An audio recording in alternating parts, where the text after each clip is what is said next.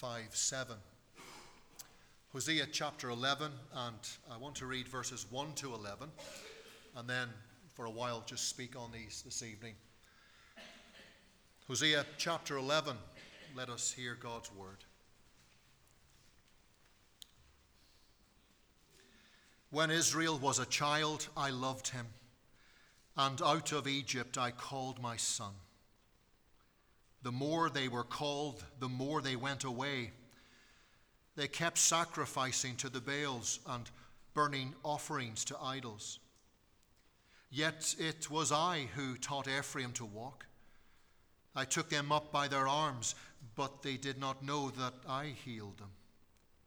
I led them with cords of kindness, with the bands of love, because I became to them as one who eases the yoke on their jaws, and I bent down to them and fed them. They shall not return to the land of Egypt, but Assyria shall be their king, because they have refused to return to me. The sword shall rage against their cities, consume the bars of their gates, and devour them because of their own counsels. My people are bent on turning away from me. And though they call out to the Most High, he shall not raise them up at all. How can I give you up, O Ephraim? How can I hand you over, O Israel? How can I make you like Admah? How can I treat you like Zeboim? My heart recoils within me. My compassion grows warm and tender. I will not execute my burning anger. I will not again destroy Ephraim. For I am God and not a man, the Holy One in your midst. I will not come in wrath. They shall go out after the Lord. He will roar like a lion. When he roars, his children shall come trembling from the west. They shall come trembling like birds from Egypt and like doves from the land of Assyria. And I will return them to their homes, declares the Lord. Our Father, we thank you for your word, and we pray your blessing upon it. And we pray, Lord, as we look at these lovely, glorious verses together, Lord, that you will help us. And again, Lord, as we would always want, as we look at Scripture, we would pray, Lord, to see your glory. So open our eyes, open our hearts, open our ears. Lord, Holy Spirit, please come and minister, and let us see the glory of our holy God. We ask for this through Jesus Christ our Lord. Amen. Well, we come this evening to probably the most moving passage in Hosea. If we remember how this whole book is meant to show us something of the heart of the Lord as he sees his chosen, his beloved covenant people, Israel, reject him, and then replace him with lifeless, useless idols. The tension between him dearly loving them and yet in his justice, in his holiness, this inability to simply ignore their repeated pattern of unfaithfulness. Hosea 11 famously shows the intensity of those feelings of our God, and therefore what it says to us will be quite poignant. So much so that an Old Testament theologian describes this passage in this way: an utterance whose daring is unparalleled in the whole of prophecy.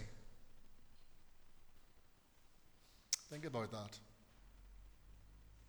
Think of Isaiah 53.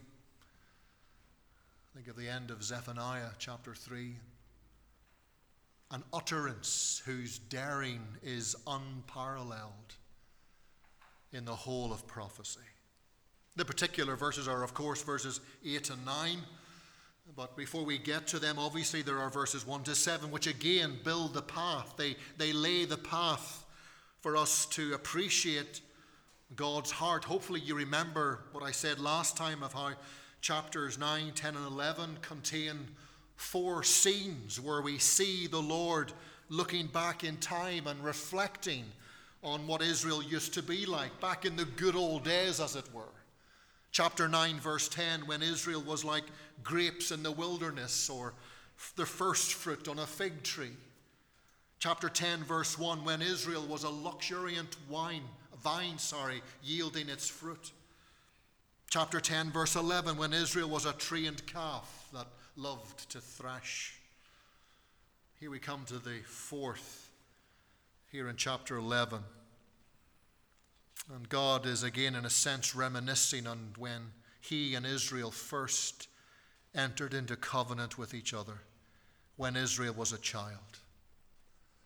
When Israel was a child, I loved him, and out of Egypt I called my son.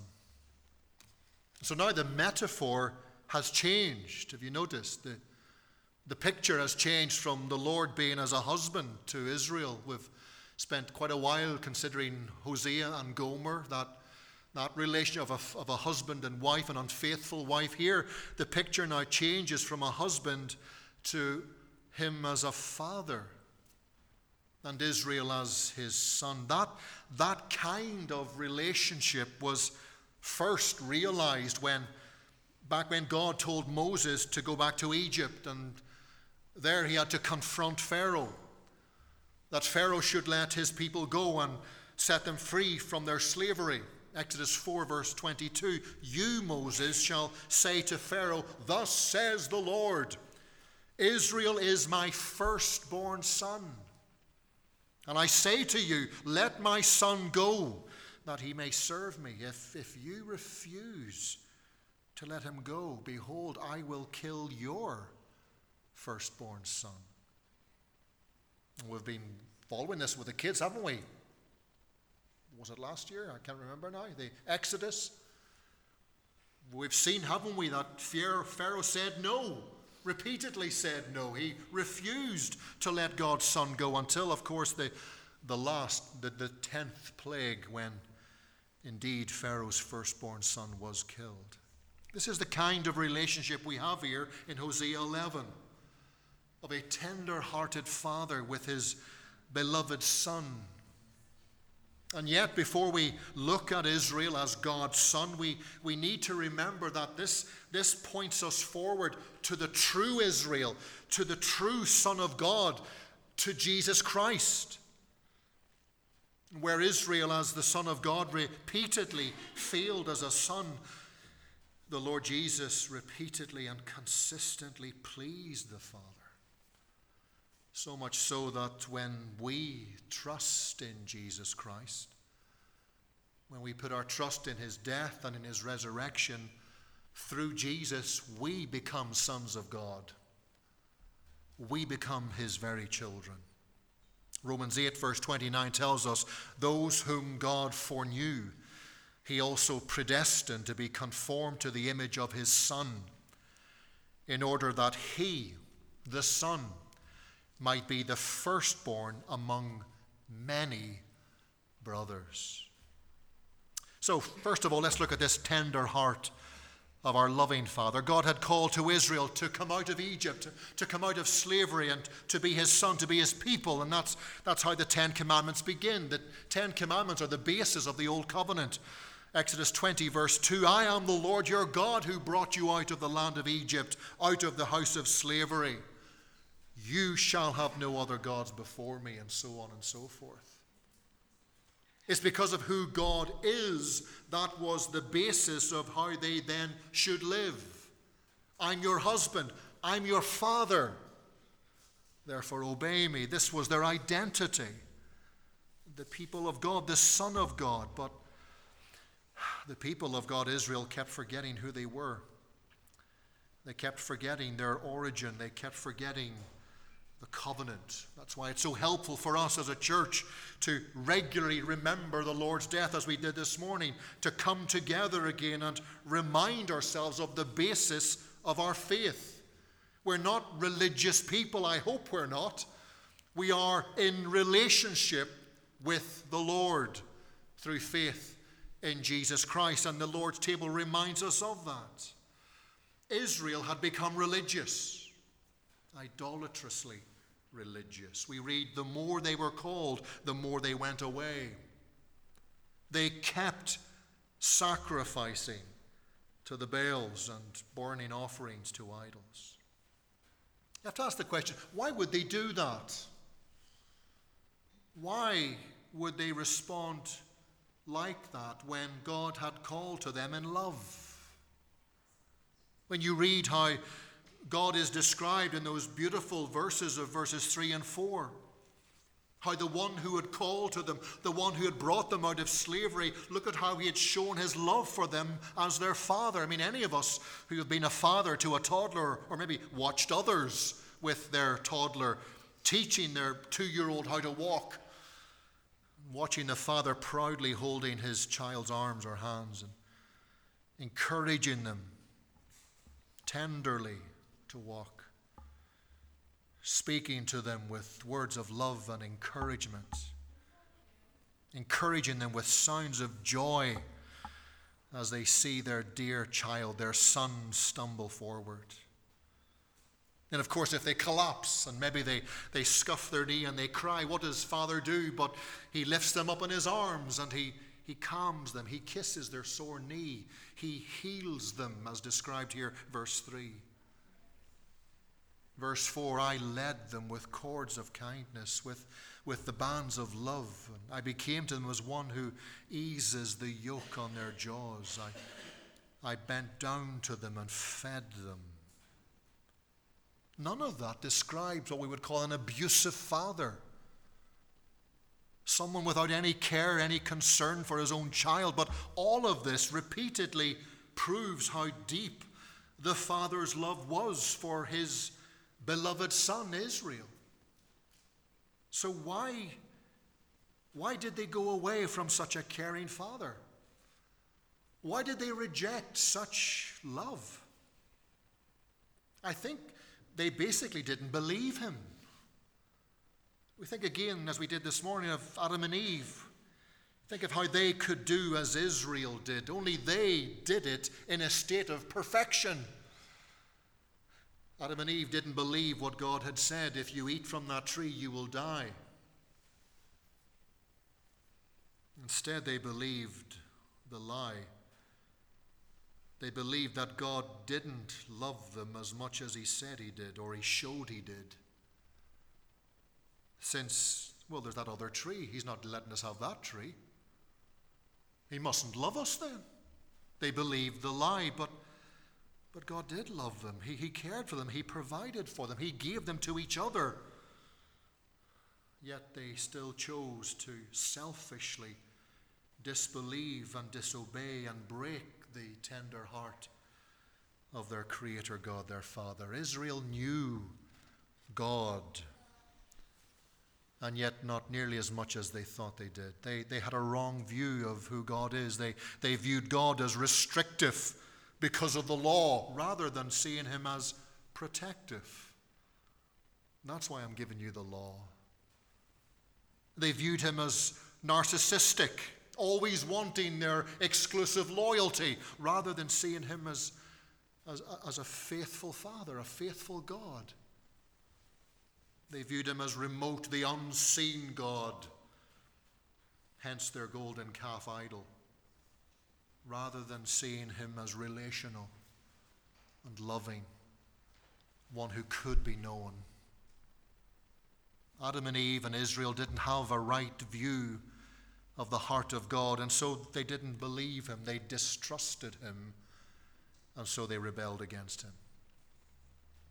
In his book, Communion with God, the English Puritan John Owen describes how we can have a wrong view of God as a father, which then affects our response to how he is as a God of love. Owen writes this, so long as the father is seen as harsh, judging and condemning, the soul is filled with fear and dread every time it comes near him. So in Scripture we read of sinners fleeing and hiding from him. But when God, who is the Father, is seen as a Father filled with love, the soul is filled with love to God in return. We can begin to see God as that Father filled with love when we spend time with him. How do we do that? Well, I'm sorry to bore you with this, but it's simply reading the Bible and praying. That's how we do it. That's how we get to know this lover of my soul. We spend time with him in his word and pray to him in response to his word. We often think about the cross of Jesus and where the love of God is focused the greatest. Romans 5 verse 8, God shows his love for us in that while we were still sinners, Christ died for us. Think of that often.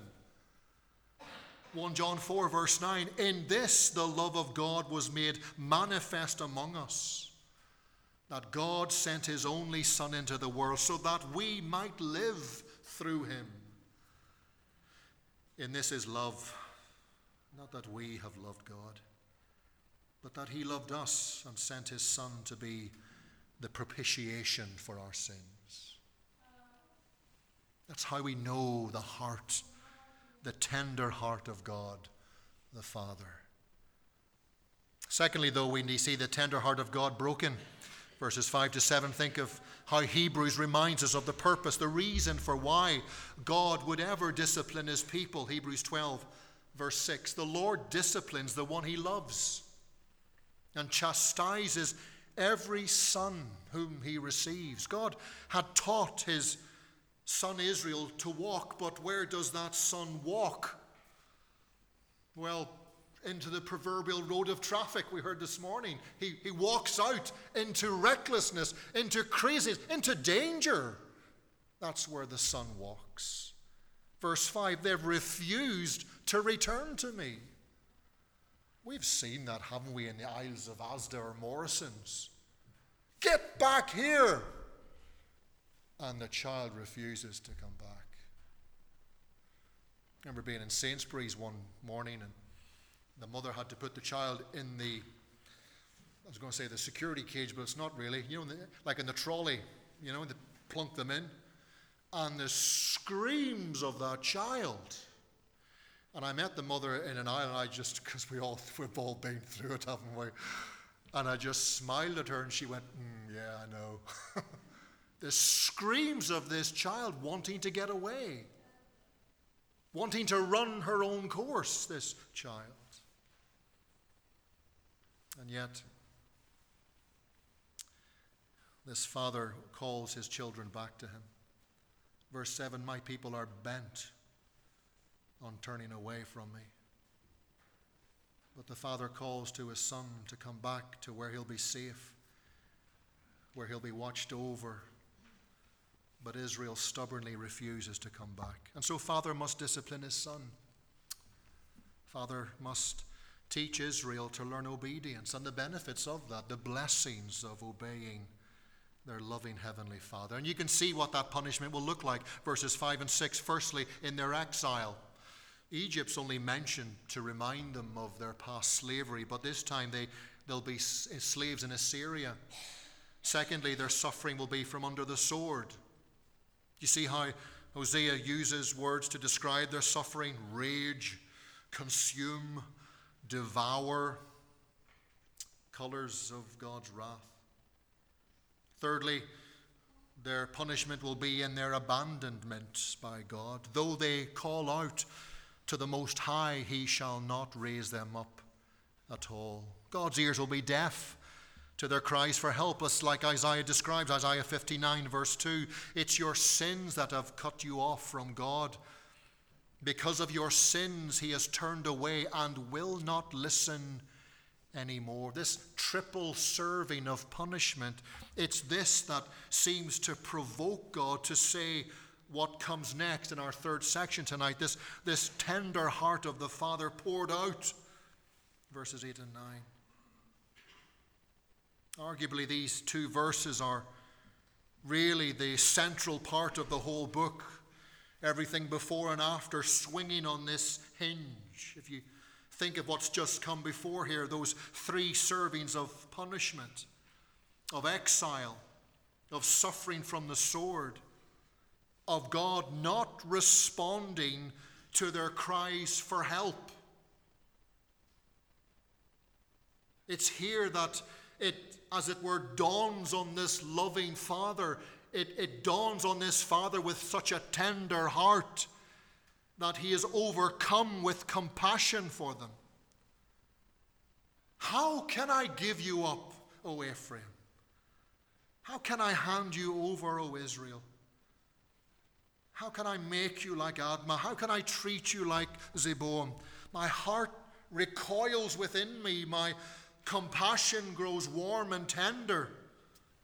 It's so similar to that emotion we saw back in chapter 6, verse 4, that sense of exasperation there. What shall I do with you, O Ephraim?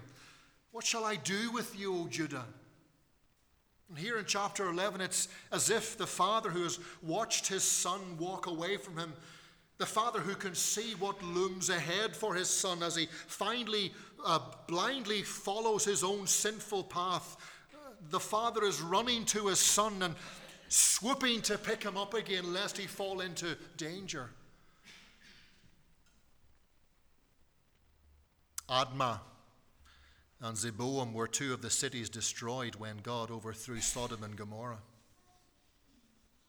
You read of that in Genesis 19 or Deuteronomy 29, verse 23. The whole land burned out with brimstone and salt. An overthrow like that of Sodom and Gomorrah, Admah and Zeboim, which the Lord overthrew in his anger and wrath. It's as though the father here, he can't bear to think of his dear son Israel experiencing anything similar to what those two cities faced. And so as he thinks of that, we read his heart recoils within him. That word that the ESV uses, recoils, it's the same Hebrew word as overthrow in Deuteronomy 29. You'll see it on the screen behind me. In other words, as God thinks of what is going to happen or what should happen to his precious son because of their sinfulness, it's his heart that is now overthrown. This is the turmoil now going on. The turmoil not on them, but within himself. His heart is in turmoil. His heart is overthrown. Because, verse 5, if Israel wouldn't return, if they will not repent, then in verse 9 it'll be God the Father who will instead do the repenting. I will not execute my burning anger. I will not again destroy Ephraim. Now, what reason does he give us for this? Does he say, I'm not going to do this because I love them so much? Look at what he says, for the reason for repenting. I will not execute my burning anger. I will not again destroy Ephraim, for I am God and not a man, the Holy One in your midst, and I will not come in wrath. It is because of God's holiness that he will not come in wrath on Israel. Surely we would have expected his wrath because of his holiness, wouldn't we? We would expect a holy God to hate unholiness, to hate sin, and to react strongly to sin. That's what we would do in the name of holiness. But God says, in my holiness, which is different to a human response, I won't do that. You see, God is choosing to love when it hurts. You and I, we want to be like God. We want to be holy, don't we? One of the ways we reflect the holiness of God is we love those we would naturally hate. Those who have rubbed us up the wrong way. Those who have said cruel things to us. Those who have sinned against us. Those who have offended us. Holiness is to love them still.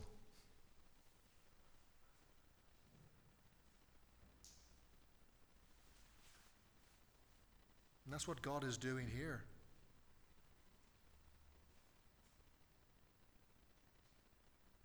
I'm going to love them because I love them. So there is a question here, friends. How can a holy God who says in Numbers 23:19, he's not like us, he doesn't change his mind, but what he says he'll do, he does. How can he not then do what he says he'll do and pour out his wrath on his son for all his disobedience? How is this recoil? How is this change resolved? At the cross. It's at the cross where, verse 9, the Father executes his burning anger.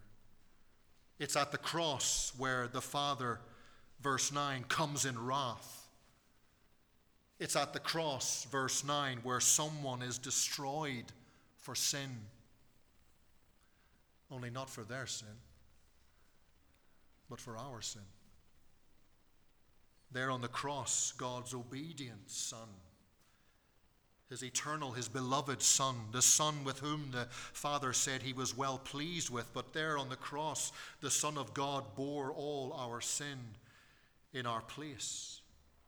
There on the cross, Christ, the Son of God, he suffered the Father's wrath for our sake, for our freedom from our slavery to sin.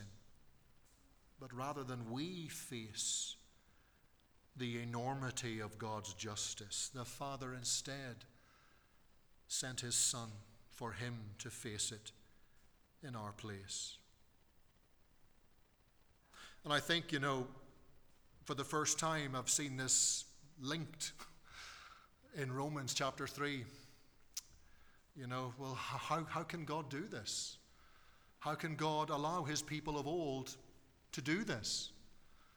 Well, in Romans chapter 3 we read, I'm reading for the New Living for the sake of time, everyone has sinned. We all fall short of God's glorious standard, yet God, with undeserved kindness, declares that we are righteous. And he did this through Christ Jesus when he freed us from the penalty of our sins. For God presented Jesus as the sacrifice for sin. People are made right with God when they believe that Jesus sacrificed his life, shedding his blood. Listen here. This sacrifice shows that God was being fair when he held back. Hosea 11. This shows that God was being fair, or just, as the ESV says, when he held back and did not punish those who sinned in times past, for he was looking ahead and including them in what he would do in this present time. God did this to demonstrate his righteousness, for he himself is fair and just, and he declares sinners to be right in his sight when they believe in Jesus. Friends, these verses show us the glory of our God and Father. This is the righteousness of our God. This is the wisdom of our God. This is the tender-heartedness of our loving Heavenly Father, who would see his prodigal son coming home again and would run to him and embrace him and kiss him without bitterness, without resentment, but only full of delight and joy. For this my son was dead and is alive again. He was lost and is found. Finally, fourthly, close just in 2 minutes, we see the tender heart of our Father in his call to his people who are still far off from him. Verses 10 and 11. Do you see again how the metaphor changes? The Father roars like a lion. I know fathers have sometimes been accused of that, roaring to their children like a lion. But here God is presented as with a lion-like roar to his children. And his children hear him. And what do? Before, you see, when he called to them, they went further away. But now, he says, when he roars to them, they will come to him. They will come home to him, and they will find rest with him. It's like a new Exodus. It's like a new Exodus. When God roars to his people, he will call them from Egypt, from Assyria. He will roar to the east. He will roar to the west for his children to come home. And listen, they will come. We're told they'll come trembling and they'll come humbly. His children will come, and I will return them to their homes, declares the Lord. Now, the first fulfillment of that is obviously the return from the exile. But friends, I would say in these days, the call to come home is through the preaching of the gospel of Jesus Christ. That as we preach, as we teach, as we share the message of God's Son on the cross, God the Father is roaring to his people to come home. Roaring to his children to come home. And the great promise that we have, that we're reminded of as those through whom he roars, is that through us, they will hear. And they will come. They will come home. And not one of his children will be lost. Let's pray together.